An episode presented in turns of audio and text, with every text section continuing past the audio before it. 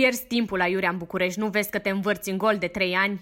Ți-am spus eu, ți-am spus că scrisul nu este ceva de viitor, ceva din care te poți întreține. Ești o proastă, am investit în tine degeaba. Cum Pierzi de timpul la Iurea în București, nu vezi că te învârți ceva în gol de trei ta? ani? Nu ești în stare nici să comanzi pizza online. Jurnaliștii sunt mult mai vocali, pricepi. Nu o să ajungi niciodată unul. Ți-am spus că scrisul nu este ceva de viitor, ceva mai bine decât tine și au un scop în viață, nu vezi? Nu are nimeni nevoie de tine.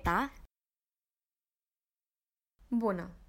Sunt Ale, am 23 de ani și dacă ar fi să mă iau uneori după toate vocile din capul meu, sunt nu tocmai bine și hotărâtă cu ceea ce vreau să fac cu viața mea. Bine, poate că ar trebui să încep puțin mai optimist, ce ziceți? Ok, hai să reluăm puțin. Cut!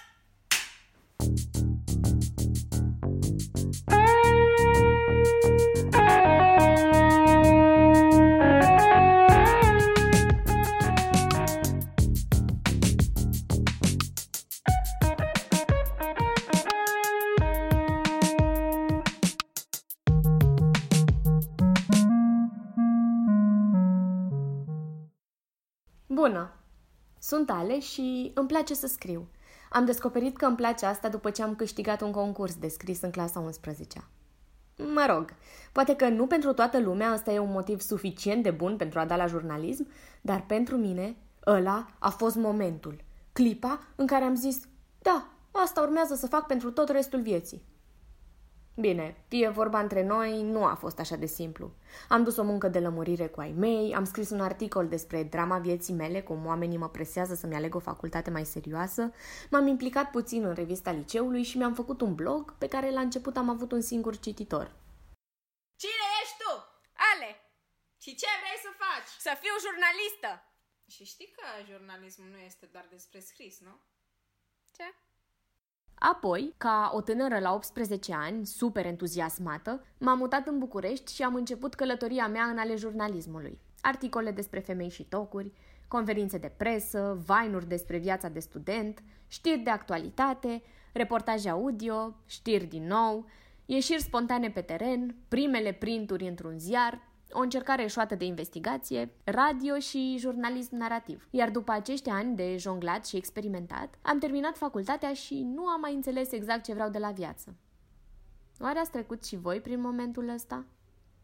Mă întrebam des dacă îmi place cu adevărat domeniul pe care l-am studiat, dacă sunt potrivită sau pregătită pentru el, dacă mă cunosc măcar puțin sau dacă am făcut-o vreodată, dacă Bucureștiul a fost o idee bună sau nu, dacă îmi pierd timpul și chiar îmi dezamăgesc părinții, și dacă nu e cumva perioada aia în care ar trebui deja să am un job de la 10 la 6? Mi-am spus de multe ori că mi-am trăit viața ca un robot, fără să știu foarte multe lucruri despre mine. Dincolo de faptul că îmi place să scriu sau că am o colecție de 24 de pălării.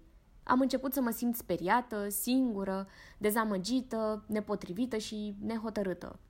Și o bună bucată de timp m-am închis într-o carapace. Toată perioada asta a venit și cu ceva bun însă. Momente în care am început să sap mai mult în mine, în emoțiile mele, în felul în care gândesc, în felul în care mă comport. Bineînțeles, au urmat zile de plânsete bune, zile în care dădeam cu mine de pământ, zile în care mi-apreciam valorile oricât de naive ar fi fost, zile în care mi era greu să continui și zile în care îmi plăcea felul meu de a fi. Și treptat, presiunile pe care le puneam pe mine s-au mai diminuat nițel. Mi-am dat seama că e ok să nu știi ce vrei de la bun început – că e ok să experimentezi și să-ți dai seama ce ți se potrivește sau nu.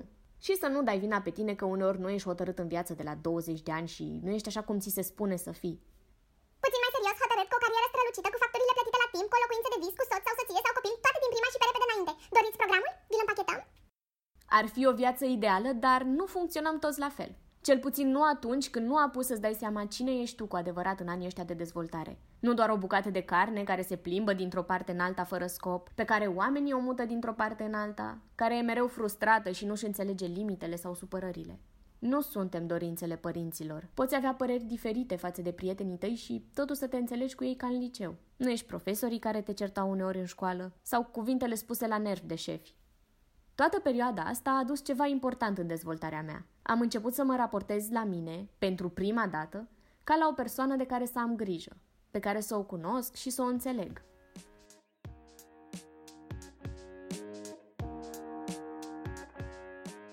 În ritmul meu sunt câteva dintre însemnările mele care au început din dorința de a mă întoarce în timp pentru a cunoaște și înțelege o ale puțin mai mică și mai ascunsă. Îl văd ca pe locul în care îmi doresc să vorbim despre lupta pe care o ducem uneori în a ne accepta, a fi mai blânzi cu noi și a ne pune pe primul loc. Adică e despre lucrurile alea care ne stau toată ziua pe cap și pe care alegem să le păstrăm pentru noi de cele mai multe ori. Vreau ca prin intermediul lui să învățăm să vorbim mai mult despre emoțiile noastre și despre felul în care ne simțim uneori. Anxioși, veseli, furioși, perfecționiști, neadaptați, nehotărâți, supărați, singuri sau speriați de viitor. Fiecare crește în ritmul lui și nu e nimic greșit în asta. Așa că, bun venit în mintea și gândurile mele. Încă încerc să-mi dau seama cine sunt.